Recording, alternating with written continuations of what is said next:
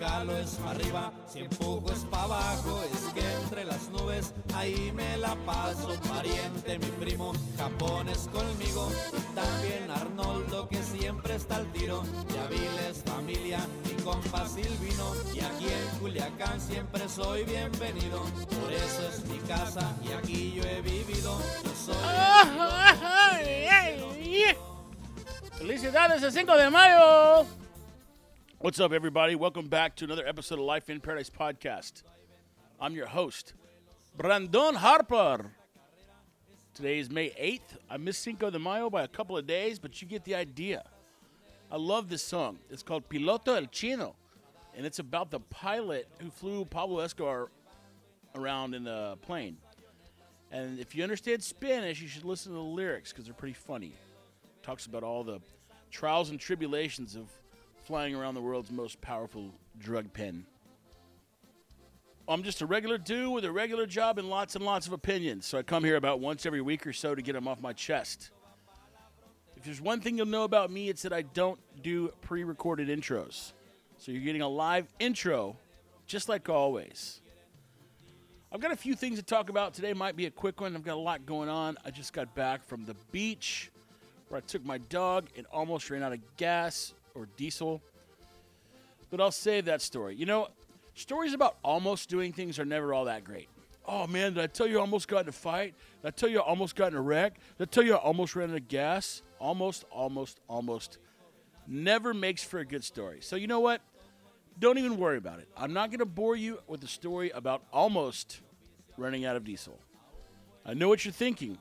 We didn't come here to hear you tell stories about almost doing stuff. Okay, you're right. So sit back, relax, and let me have the TV remote for about the next 30 to 45 minutes.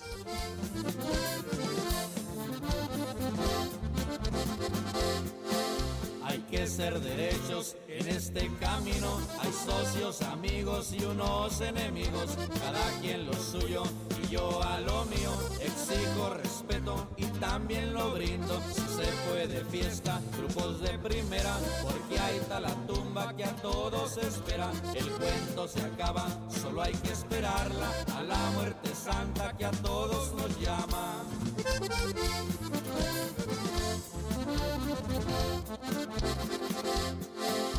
Reviso mangueras, reviso mi Cessna, que otro cargamento va para la frontera. Hay planes de vuelo, pero en un momento te cae el gobierno, hay que usar el cerebro. A mí si me quieren, utilicen alas, yo soy el piloto, el chino me llama. Welcome back, everybody, welcome back. The market is crashing, the dollar is inflating, Russia is at war, China's going broke, and we just keep going along, just like with blinders on. Oh, man. I'm not the king of doom and gloom, but I got to call it like I see it. I hope you're buying puts. If you don't know what buying puts means, then hope you're buying Bitcoin. In order to celebrate the recently passed Cinco de Mayo holiday, I'm going to play a little clip from Dr. Jill Biden, the First Lady of the United States, who claims to be a doctor. But it's weird to me because doctors understand Latin or the Latin roots of words, and they understand the pronunciation of Latin. Now, one might assume, well, that would be easy to speak Spanish. If you know Latin, you might be able to get bits and pieces of Spanish or maybe even understand how the sounds come out of your mouth. But no, not Jill. She's over here sounding like somebody who just got released from prison, trying to say the word matriculate. Take a listen. When we come together, we are powerful. With love for our communities, with hope for our future, with faith in each other, anything is possible. So say it with me. Si se puede. The future is ours. Thank you. Now, what she's supposed to be saying there is sí se puede, which means yes, we can, or they can, or I can. But she says, what does she say? ¿Se puede? ¿Sí se puede? And it's puede. Sí se puede. Sí se puede. Sí se puede. Sí se puede. Sí se puede. What did she say? Sí se puede. So say it with me. Sí se puede. The future is ours. Thank you. That was from last year. She learned her lesson and didn't give us another one this year. But sí se puede, you know? When all else fails, try to speak Spanish to the Spanish speakers and hope to God you get it right. You know, doctor, you know more a doctor than a man on the moon, as my Nana used to say. She loved to say somebody was no more something than the man on the moon. And Bill Biden is no more a doctor than the man on the moon. Why are we messing with these people? Why are we electing people that marry people like this? And I'm sorry if you can't speak Spanish. That might offend you. It might offend you that you don't know how to enunciate the Spanish language, but you would probably take the time to learn how to do it before you try to say it to some Spanish speakers. Either one of a few things. Either you're too lazy or you're too incompetent. Maybe they told her over and over and over again, puede, puede. Come on, Jill, say it. Puede. She's like, puede. No, and they're like, no, Jill, puede. And she's like, oh, whatever, I'll just, whatever. And then she gets up there and puede. And her speechwriters just rolling their eyes. Here we are. These are the people who are leading our country. Way to go. You get who you vote for. You deserve them. Sí se puede. The future is ours. Thank you. It almost sounds like she thought she was saying that she was translating "sí se puede" and that the English translation was "the future is ours," which ain't nothing even close to that, lady. Oh, white lady, oh, blonde-headed white lady, get up there trying to speak Spanish. Which, don't get me wrong, I applaud blonde-headed white ladies speaking Spanish, but if you're gonna speak Spanish to some Spanish speakers, you better bring your A game, especially. You got blonde hair. And I'm sorry to say that I have no Joe Biden clip today. I haven't noticed anything coming across the wire all week. So I just picked the next best thing in my collection. I've also noticed that they've been keeping old Kamala off the screen lately. You know, whoever's running the cabal has probably said, hey, guys, you just stop. If Kamala's not going to memorize the talking points, if she's not going to take the time to understand what these meetings are about, for goodness sake, please stop putting her on camera. You're embarrassing all of us. So just stop it. Or it was probably like this. If Kamala's not going to remember what we tell her to say, we can't be having her on the camera. We can't be having her get up there giving speeches talking about we must together. You know, if I gave those kinds of speeches, Hillary would have left me long ago. And I'd be married to Monica, but, you know, that might not be half bad between me and you. I just got back from the beach, as I mentioned, and I like to go to the beach most specifically to people watch. I don't know what's weird. Something's weird about me. I know I'm strange. I get it. But I like to enjoy seeing how people do things. Like a whole family shows up with a truckload of stuff. I'm talking they got big speakers with lights on them and grills and tents and chairs and dogs and fruit. And they got this just whole thing piled up. And I thought, man, that's so much work to go to the beach for one day. And you see this a lot here in Corpus Christi. You see people that come down to the beach, they bring half their living room with them, hang out at the beach all day, cook chicken, and then go home. 95% of them are Mexican. I mean, Mexican-American. They live here in Corpus, a Mexican heritage. Whatever I'm supposed to say, you know what I mean. We all know what I mean. You just get a little bit fussy if people don't say it right. So, and I thought to myself, you know what? This boils down to their work ethic. Because I'll tell you what, I'm not about to load all that much stuff up and take it down to the beach. But They have no problem doing more work. It's in their nature to work more and work harder. And there's nothing wrong with recognizing that difference between somebody like me who doesn't want to work that hard physically, especially for like one day. You know, I saw this poor guy and he was scrambling around and his wife was helping a little bit. You know, she was mainly watching the kids. The kids were just instantly started playing. And I thought, man, this poor guy, he's going to set up this whole thing. He's going to do all the cooking. He's going to serve everything. He may not have to clean up. Maybe a group effort. I'm sure some more friends will come later. And then he's going to load up and go home. And when he gets home, he's got to take everything out. He's got to clean all the sand off of it. He's got to put all the drinks back in the fridge that they didn't finish. And it would be so hard for me to relax and have a beer and knowing that I'm going to go home and the work's going to be like not even 50% over. But they have the work ethic. They have the desire. I don't. I'm not willing to endure that amount of work for that little bit of gain.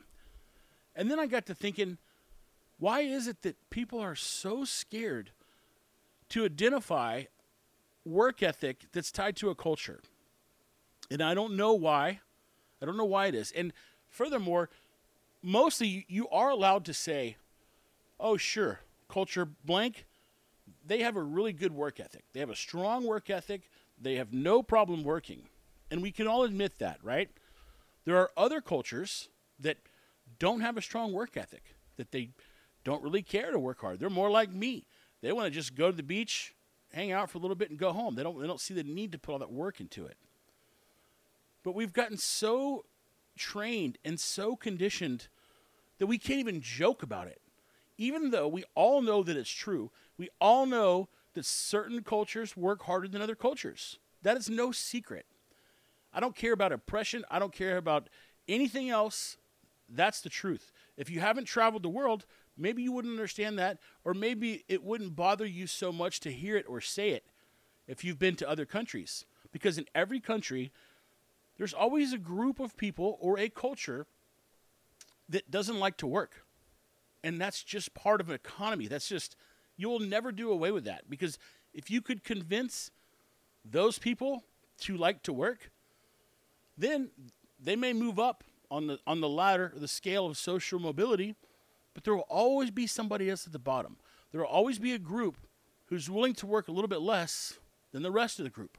There will always be a group who's willing to work more than the rest of the group. The sooner we can talk about this, the sooner we can have these conversations, the sooner we can joke about it. Because remember, you can joke about cultural differences without hating anyone because they're there. Things that are real, you can joke about them. It's okay. Doesn't mean you think less of someone to joke about them. Because chances are, there's something to joke about you too. And I think that you should be okay with joking about yourself and joking about other people or differences in cultures. It blows my mind that we're so prickly and we're so worried about what people think. We're so worried about being labeled as something that we're not even willing to recognize the truth. And that reminded me of one of my favorite clips. This was when Popeye's Chicken, and what made me think about this was driving home from the beach, I stopped at Popeye's Chicken. I eat fast food maybe once a month, excluding any road trips out of town. And so I was like, man, it's like noon. I've been doing this stupid intermittent feasting. And I'm freaking starving. I want some fried chicken. I want some spicy fried chicken, and want to eat it in my truck on the way home when it's hot and it almost burns my mouth. So I went to Popeyes and I placed my order. There was like two cars in line and I placed my order. She said, can you pull up to the front? Just wait there. I said, okay, sure. Pulled up. I waited 15 minutes. And did I mention the AC in my truck went out this morning? So needless to say, I was hot. I was sandy. I was salty. I was wet. I was hungry and I was thirsty. And it was really hot, if I didn't mention that. So after 15 minutes, I go waddle inside, and I go, and he hands me the order. I go, okay, and my drink? Oh, they didn't give it to you already? Nope, didn't give me my drink. I wouldn't be asking for it if they gave it to me already. So it gets me the drink, I leave it. It made me think of my favorite Popeyes news clip. of all time. This is when Popeyes ran out of chicken. They advertised a special on a national ad campaign, and them sons of guns ran out of chicken. Needless to say, people were mad.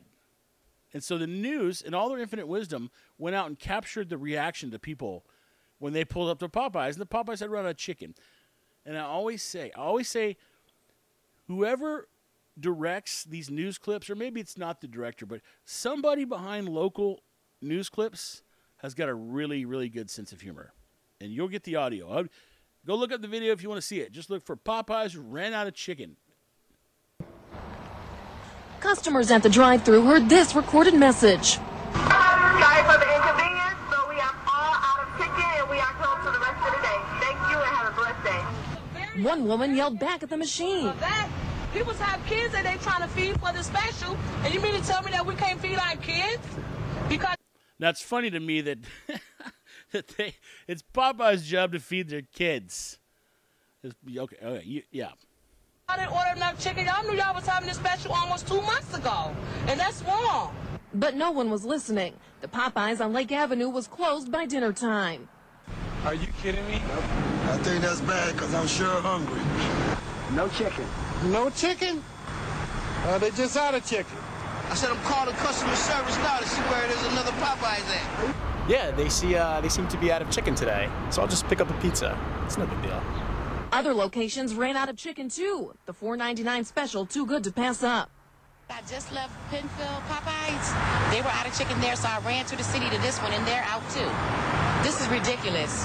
They should have had a stockpile of chicken for this day. Oh. They should have had a tractor trailer out back with extra chicken on ice, you know? Isn't there a McDonald's, like, right here? Yeah, that's it. Maybe it was the economy that caused the rush on chicken. Customers felt duped. You know, they put their advertisements on and then they don't show up for it. I'm more disappointed than angry. You know, we've been looking forward to this day. They advertising on national TV. How you gonna run out of chicken? Special? What special? That's all I have to say.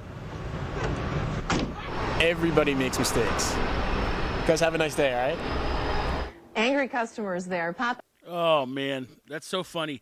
You know, it takes a certain kind of person to be angry about food. Other than, I know what you're thinking, but Brandon, you were just complaining about having to wait for your food. Yeah, I was, but I wasn't being an asshole to anyone other than my podcast listeners. You know, I get on here and I rant, but I'm not going to treat the people who are supposed to have my chicken disrespectfully. I might be a little bit deflated, a little bit bummed out. I might give them more lip than they give me if they give me a little bit of lip. But I'm not going to be mad until somebody owes me my damn chicken. I don't think that way. And these people have never run a restaurant. I guarantee you that. We see it all the time. People get so mad. They come up with their taco. They throw it on the counter. I don't understand. I ordered pork taco and this is brisket. Okay, brisket's $3 more. You want to keep that one or you want the pork? Oh, I mean, that's fine. I can eat it. I can eat it. Human. Do you realize there's a human back in there? A human that's putting the meat in the taco. He's got 1,000 tickets. It's telling him what to do. And he's got someone cracking the whip saying, hurry up. Let's go. And he gave you the wrong taco. It's not the end of the world. It's just the wrong taco. I always say these people must have like the most beautiful, stress-free life. They must have no problems whatsoever because something as small as a taco makes them mad. They're like royalty or something. I mean, listen, Whataburger, they get my order wrong 4 out of 5 times. I still go there. I don't gripe. I don't call the 800 number. I don't try to get anything for free. You know what I do? I sit there by the window, and I check everything on my order. I make sure my burger has mayo, and I make sure there's no tomatoes on it. And I make sure it's got cheese. I make sure I got ketchup. I make sure I got a straw. I taste my drink. I make sure it's right. And then I go. And that's it. That's how you can deal with it without having to be all mad. But it does make for some great YouTube. I got something here I need to get off my chest here a little bit. a little glimpse into my world. I've pretty much come to the realization that you can almost say there's two types of people in this world, and then you can put them into one of two categories. And, of course, not always. Yeah, I know. But in this particular case, there's people who are tidy and there's people who are messy. And you may be somewhere towards the middle. You may be kind of messy, but not like gross food sitting on your counter for weeks messy. And you may be pretty clean, and you may have some junk drawers, and your closets may be packed to the gill. But maybe your house looks clean when you walk around, and there's no dirty dishes. The bed's made. The clothes are put away. So you're falling somewhere on the clean scale or the messy scale. Well, it's all one big scale, but you're falling somewhere on the clean side and the messy side. And what people don't understand is that the messy people do not understand how it can bother the clean people when it's not clean or when it's messy. And the clean people don't understand how the messy people can be okay when it's messy. Okay, so that's kind of goes without saying. We could all probably come to that conclusion. Where it gets tricky is that the person who gets upset by their needing to be more work done in order to not be upset is the person who loses in this battle. And I know that's kind of, it sounds kind of hokey and wordy and fluffy, but think about it like this. If you have a messy person, OCD, they like everything clean, tidy, they know exactly where their pen is, they know exactly how much toilet paper they have left, they know everything, and they get distraught when things are unorganized. In order for that person to remain in the sanity zone, everything's got to be put away. Now, whether they do it or not, it's got to be done. Now, when they're combined with a messy person, and the messy person is just fine leaving things everywhere, it doesn't require extra work for the messy person to stay in the sanity zone because they're fine either way. They're fine with it messy, and they're fine with it clean. Either way, it's fine. It doesn't matter. But the clean person has to clean up behind the messy person if it bothers them too much. And so that is a huge breakdown in business organizations, in households, I'm assuming in marriages. I know it is in relationships. So I don't know where the compromise is, but I think it's important to recognize that.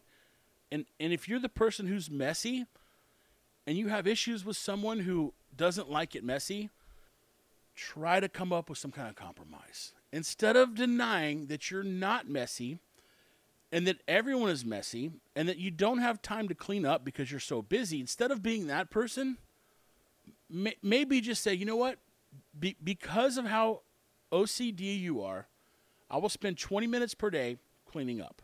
And then that can be a deal. It's just, it's tough. I'm just going to leave it at that. I'm not going to give a bunch of examples of my personal life. But if you know me, you probably know. I just think it's a very, very difficult situation. And people should be more willing to be honest about the situation and come up with a compromise instead of the alternative to all that. And that will be called life lesson number 416. Another thing, listen, I know I've griped about this before, but I vow, and I'm putting it out here publicly, I'm repeating this in my head. I, Brandon Harper, do hereby solemnly swear, to never, ever, ever sell anything on Facebook again. As long as I shall live. Why do you say that, Brando? Why do you say that? Who cares? Just sell your stuff on Facebook. The market's at the top. You need to liquidate and be ready to buy the dip. Man, I've had six people within the last week tell me they want to come look at this stupid lawnmower. I've been lowering the price of this lawnmower every week. $100, $200. Eventually I'll find a buyer, right? Doesn't do me any good sitting in there rotting. So 6 people, they text me the price. Before they even look at it, before they come see it, they just $3,200. And I go, yep, I'll take it. Okay, I'll try to be by there tomorrow. No call, no show. Another guy. You take 3,000? Yeah, I'll take 3,000. Come get it. I write him back. Hey, dude, you coming to get this mower? Man, I measured my trailer, and it's 2 inches too narrow, so I believe I'm just going to pass. Why? Why would you waste your time, waste my time, if you knew the width of the mower? And you knew the width. Go check the trailer first. I don't understand these people.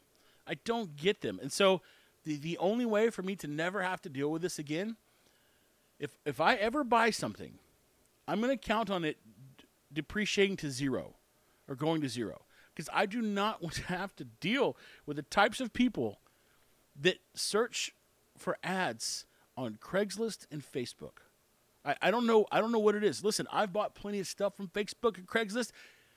I text him. I say, you still got it? Yep. Can I come see it? Yep. I get there. I show up with cash. Will you take this? Yep. I'll take it. Boom. It's done. It's done. But I often wonder if people just like the idea of shopping. You know, it's kind of the same way with me selling the sailboat charter business. I get people all the time. Just, hey, first thing, can I see your finances? I mean, I don't know. I ranted about that enough, I feel like. But I wanted to come on here and put it on the interwebs publicly, hopefully forever, that I will never, ever, ever buy anything that requires to be sold on Facebook. Okay? I got a couple more things I'm going to liquidate, but I think I'm just going to forego the price dropping and just put in a price that will make it move, because I can't deal with these people. I cannot deal with. I would like to talk to somebody who says, yeah, you know what? I do that a lot. You know, I look for stuff that's for sale that I think it might be a good deal. But, you know, sometimes I don't even need it, you know. And I just think, well, hey, maybe Jimmy needs his mower. Let me just ask this guy about this mower. Hey, man, you still got that mower? Okay. How big is it? And then they ask all the questions that are on there. And then they say, well, you know what? I guess I better ask Jimmy if he wants that mower. And then he writes Jimmy, hey, Jimmy, you still need that mower? Jimmy says, nope, I'm good. And then I never hear back from the guy. I mean, I would like to hear from him and just interview them, because a glimpse into someone's mind is valuable, especially when they do behavior that's abnormal. Maybe I'm the weird one. I don't know. I feel like I'm ranting. You're probably sick of hearing about it, but just believe me when I say I'm never doing this again, ever. Never. Ever, ever, ever, ever, ever. Okay. For my next trick and the remainder of the program, I want to talk about the thing that's got everybody all worked up. Roe versus Wade. You got some people screaming, oh, hallelujah, we're making progress towards outlawing abortion.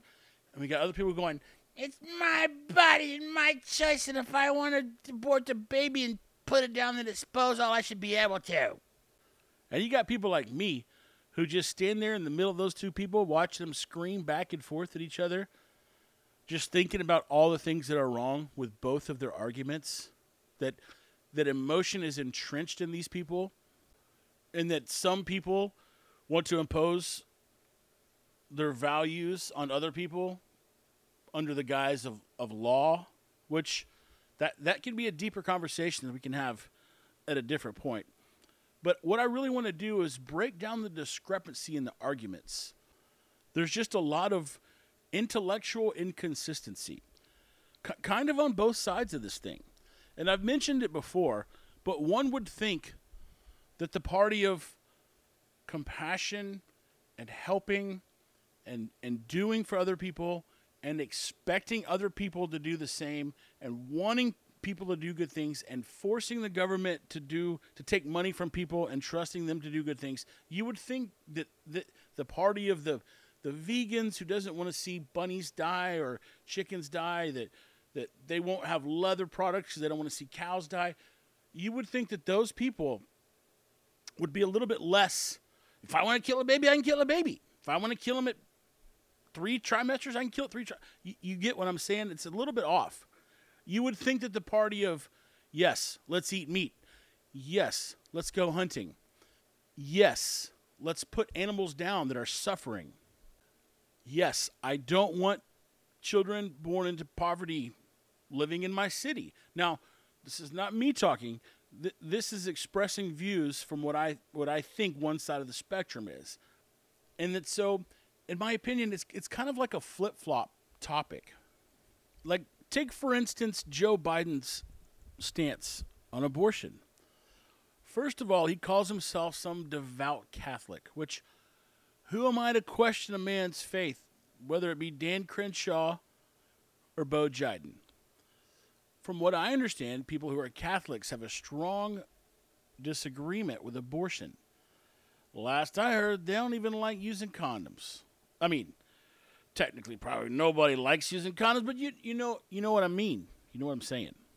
And so it's hard to take them seriously whenever you have things like that. And then you also have this quote that surfaced recently from what Biden told the Washingtonian magazine in 1974. This is right after Roe v. Wade was passed by the Supreme Court, which, remember, is not a law. It's just a court ruling. It's just it's something saying that, like, for now, the court has established this may or may not happen, and it can be overturned at any time. It's something that people don't think about, is that just because the Supreme Court says something, it can be temporary, and it can get changed. People got comfortable with the fact that this was a law, and they think it's a law. It's a law. It's not. It's not a law. It's a Supreme Court ruling. So here was Biden's quote from 1974. I don't think that a woman... All right, I'm not going to try to read in Joe Biden's voice. I don't think that a woman has the sole right to say what should happen to her body, Mr. Biden said as the youngest senator back in his early 30s, adding that he was really quite conservative on most other issues. So while it's easy to sit here and say, I told you that Joe Biden, he's a damn flip-flopper. You know, we ought to call him flip-flop because all he does is flip-flop back and forth, on the fence and off the fence. But you got to remember that in 1974, he was a Democrat. And for him to be against something, that means someone else is probably for it. Who could that have been? Yep, the conservatives. So this is just how things shift over time. And we get so caught up in the moment that we don't look back and think.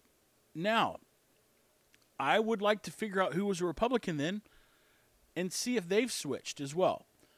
Because whenever you've been in politics this long and you switch, it's kind of mind-boggling to me. But understanding that he got into politics in his 30s, I can understand how people change. I just wish people would own it. I wish he would say, you know what? When I was first voted into office, I thought that the federal government has no role in telling states whether or not they can set their own abortion laws. But since then, I've kind of gone back on it, and I realized, you know what? I do kind of want a stronger federal government. I kind of do want, and this is obvious because this is how he really acts now, right? He thinks that there should be one strong federal government and centralized power. The people in Washington should tell the people in Kansas what to do, and what to do in New York, and what to do in Seattle, and what to do in L.A. and South Texas and Florida. So he thinks that there should be one big, strong body who's way smarter than the rest of the people. And he should just admit it, that his viewpoints have changed, and maybe tell us why. But to go from, I think Roe versus Wade is bad, to I'm a Catholic, but I still think we should be able to do abortions, to let's just open up the floodgates and start ripping babies out. And not give an explanation is kind of, it's unsettling to me. It's hard to trust someone who can go 180 degrees in their political career and not address it. Because, I don't know, someone needs to whisper in his ear, like, hey, Joe, just remember, all this stuff is on the internet. And Joe probably, whoa, what do you mean on the internet? Well, let's take it off. Just take it off. And they're going, you can't, Joe. It's like there forever. Oh, I don't understand. Just go call the disinformation and tell them it's fake. Take it off. That's kind of how I like to picture these conversations going down. So we have that. We have the flip-flop of the president. We have the flip-flop of the Supreme Court. We have everyone who says, white men. No, hold on. We have everyone who says white men should not be making laws for women. They're too manly and too white. You have people saying that, but if you look back at the Supreme Court from 1973, guess what? They're all white men. White men made the law that said, hey, the states can no longer, sorry, not a law. White men made they agreed on the Supreme Court ruling that said, hey, states, you can no longer say that abortion is outlawed. We're ruling on that now. There was all white men, all white men. Men weren't getting pregnant back then either. It was just only women were getting pregnant. So all these inconsistencies are everywhere. And, but wait, there's more. So if you think about it from its basic standpoint or its basic fundamentals, you've got a group of people who feel like they have a right. They have a right to be able to do something. And that the federal government cannot take that right from them because it was granted by the Supreme Court. And so they say, just because you have these ideals and these values does not mean you can take the right away from us. Does that sound something? Does this sound like something that maybe you've already heard of? And then so it's gun control, right? The left, they want to take the right away of people to own guns. I take that back. That might be a little extreme. They want to make the right to own guns be a challenge or more difficult or whatever you want to call it. They want to have more control over who has guns and who doesn't. But they don't want people having control over who gets an abortion. And then you might say, yeah, but guns kill people. And I agree.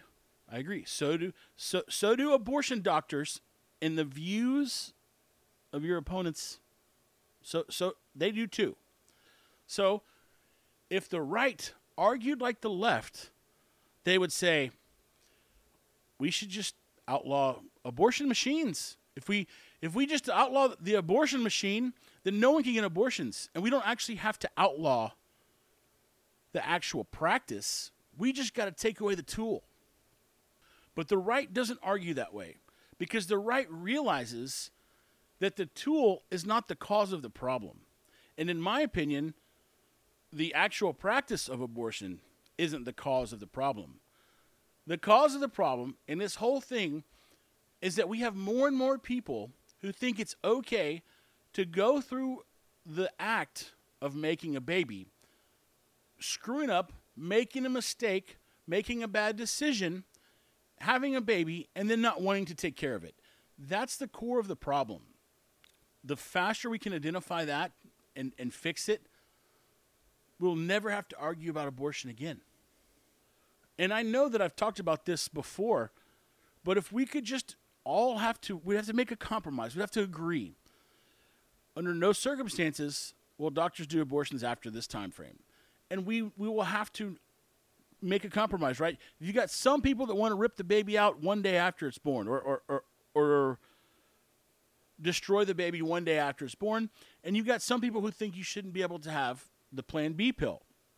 So we can't find middle ground. Both sides, if both sides were willing to compromise and we could all just agree on a date, we could say, look, if it's spotted after this date, no, you can't. You can't get an abortion. And I don't know what that date is. I know nothing about women's reproductive rights. So I'm not even going to pretend like I do. But I would be willing to shake hands, make a deal. Here's the date. Doctors need it held accountable. We need to just all agree. Or let the states choose. There's nothing wrong. We are not a united state. We are 50 United States. The only thing we share is currency, a little bit of federal policy, and some freeways. Other than that, we don't need all these federal laws. If it's not in the Constitution, it specifically says it goes back to the states. And I'm okay with that. And I know people say like, well, I shouldn't have to move states if I want to be able to get abortions.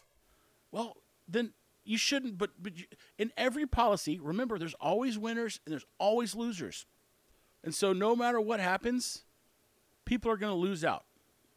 All the religious people are going to be mad if abortion were to stay legal forever, or they made it legal to kill your baby the day before it was born. That affects them negatively. So there's always a winner. There's always a loser. And I feel like if we're going to offer choice, it should be the choice to live in a state where it's legal and a choice to live in a state where it's not legal. Chances are, if you live in the opposite state of how you feel, you'd be better moving. I know it doesn't sound fun. I know you don't like the thought of it, but why not go to a state where people think like you? This is why people don't live in the same neighborhoods. This is why there's Little Italy and there's Little China and there's, you know, all these little pockets of people. It's because people want to be around people like them. And that's okay. That's okay. Here's another quandary about the whole Roe versus Wade thing, is that during the COVID scamdemic, everyone was screaming at everyone for not wearing a mask and not getting vaccinated. And the opposite side was saying, well, what about, you know, you say that people should have the right to rip babies out of themselves. Well, we want the right to not wear a mask. And the left would say, no, you want the ability to force people to not have abortions, and we want to give them the choice. And you know, it's a huge deal that in numbers, I don't think there's a lot. I don't know. I think there's like 800,000 abortions per year. And I feel like I hate to say this. I hate it. It's probably going to come back and haunt me if I ever run for office. But I feel like the types of people who get abortions are also the type of people who would allow the government to issue them money to help raise their children. And I know, I can hear them right now. But what about the rape and the incest and all the people who get raped and they don't want to have the babies and they have incest? I don't think there's many of those. I don't think that there's a lot of those cases. I don't know how many there are. Maybe one day I'll look it up. Okay, well, I just went and tried to look it up, and I got so much bad data, I couldn't continue. I got one source saying that there was like 700,000 rapes or attempted rapes per year. Let me look. Hang on a second. Let me look at this. 734,630 people were raped, including, in parentheses, including threatened, attempted, or completed rape. So in 2018. So it also says 1 in 4 men experienced rape between 11 and 17. So you know what? This is National Sexual Violence Resource Center. And then I found some other statistics saying that there was less than 100,000. So whenever that kind of thing happens, I just throw them both out and I say, well, I'm going to have to just go with my common sense on this. So somewhere between 100,000 and 700,000 people get raped every year.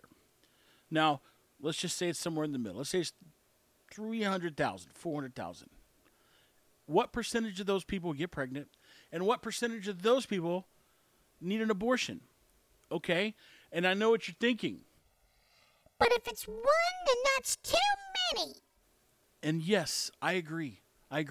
But could we not put together a plan that would pay? Okay, we look and we say, what would it take to raise this baby? Well, to have this baby and birth it and put it up for adoption, it's going to cost $20,000, $30,000. So maybe we could let people who wanted babies pay this person to carry the baby for them. Who knows? And if they don't want it, then they can get an abortion. I mean, there's always going to be outliers. There's always going to be people who fall outside the bell curve. And you have to make exceptions when that happens. And you have to be willing to let systems get taken advantage of. And certain people will still go have coat hanger abortions. And that's just going to be what you have to deal with. But I don't know. I'm spending a lot of time covering this because I just want to make the point that this is not something that we should be fighting about. This is another thing that the left, they always just find some social issue, and don't take this the wrong way. Well, you can if you want. I don't really care. But there are certain topics that people understand, that the general public understands, and the general public doesn't understand.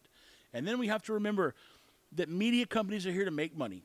And all they want to do is for you to click on anything that takes you to their website. And so they just keep feeding it to us and feeding us opposing sides and making us mad. In reality, we should be figuring out why we're electing people like Joe Biden. Why do we have these swamp creatures who have been there for decades just getting fat off policy? It should be all of us versus all of them, right? The government who fears the people is the most fair. I promise you that. I promise. Yeah, I don't know. This whole thing is funny.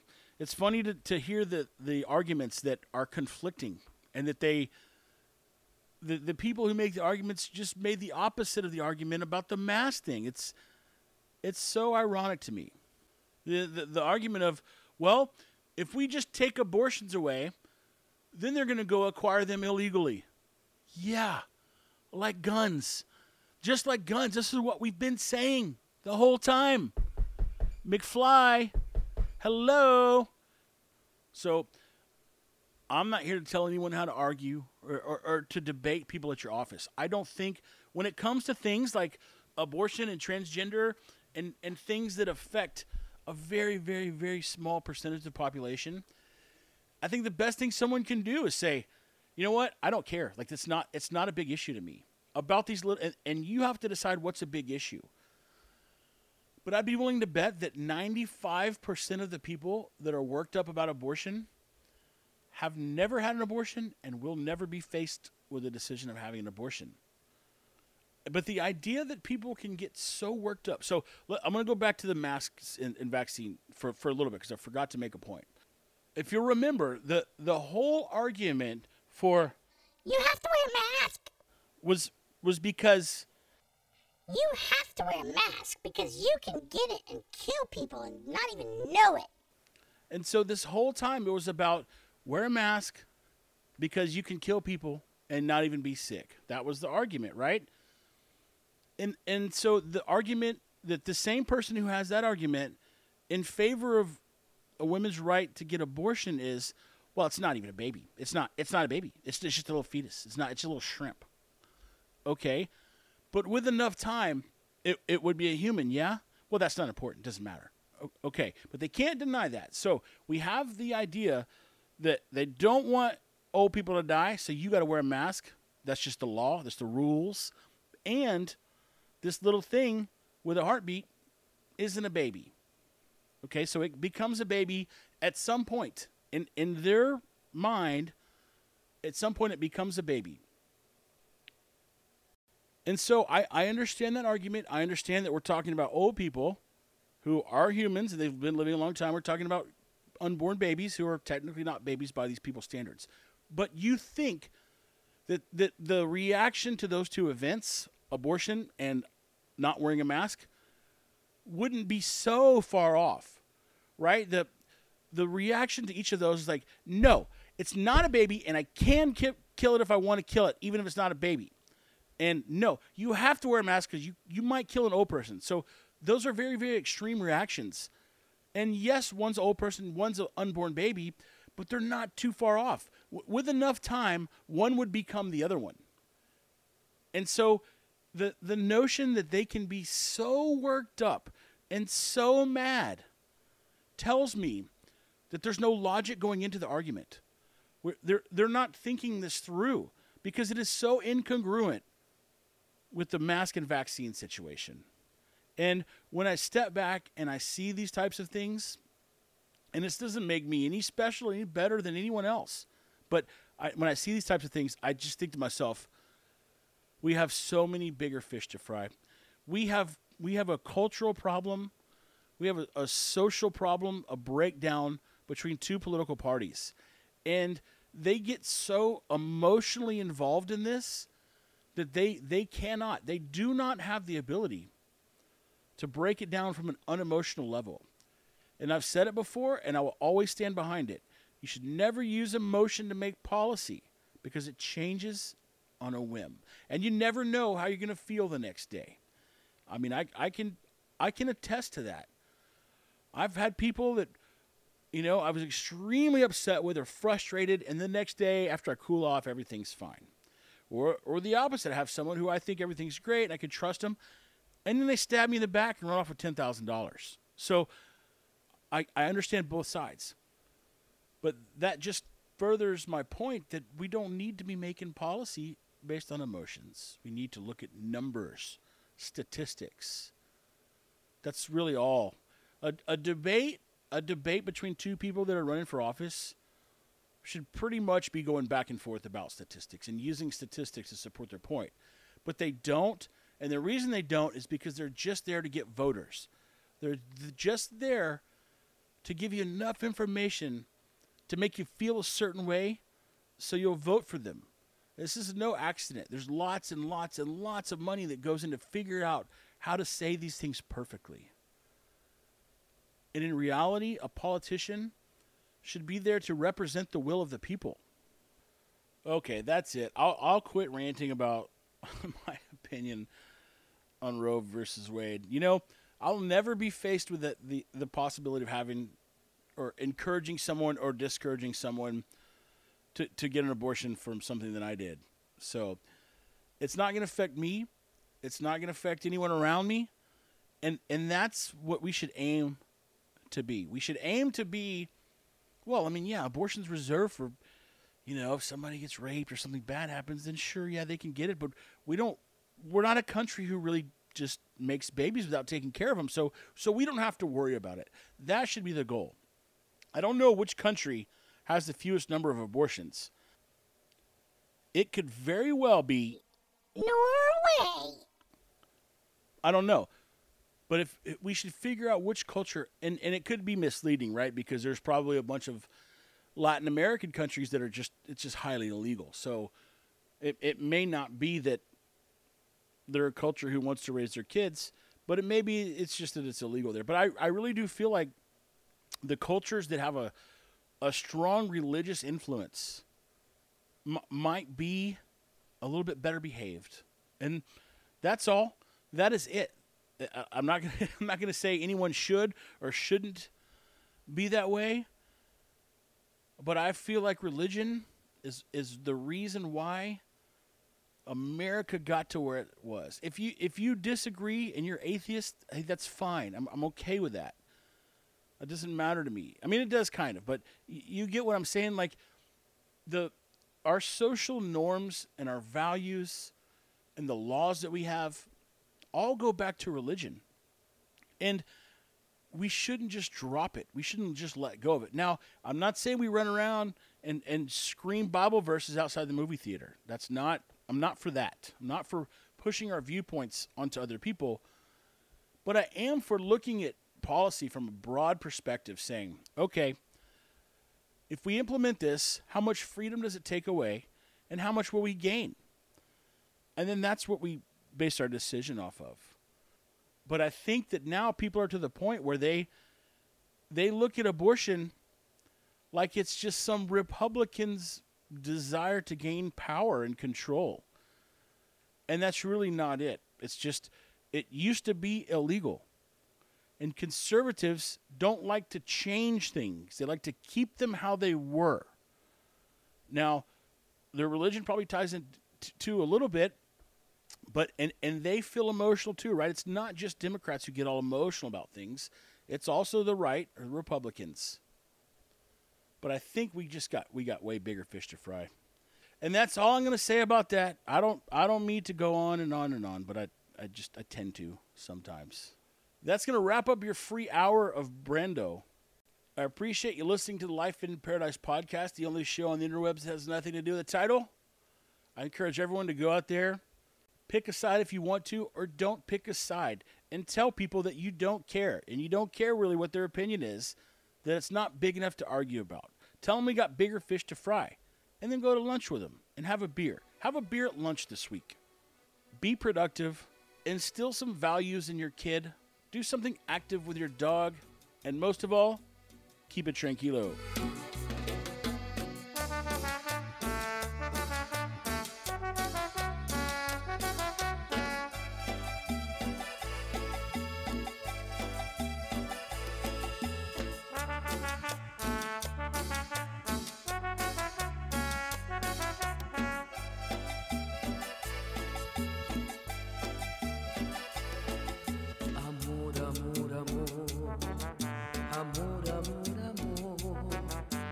quiero que me vuelvan a mirar tus ojos.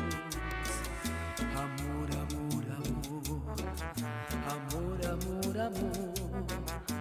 Quiero volver a besar tus labios rojos. Cómo no acordarme de ti, de qué manera olvidarte, si todo me recuerda a ti, en todas partes estás tú.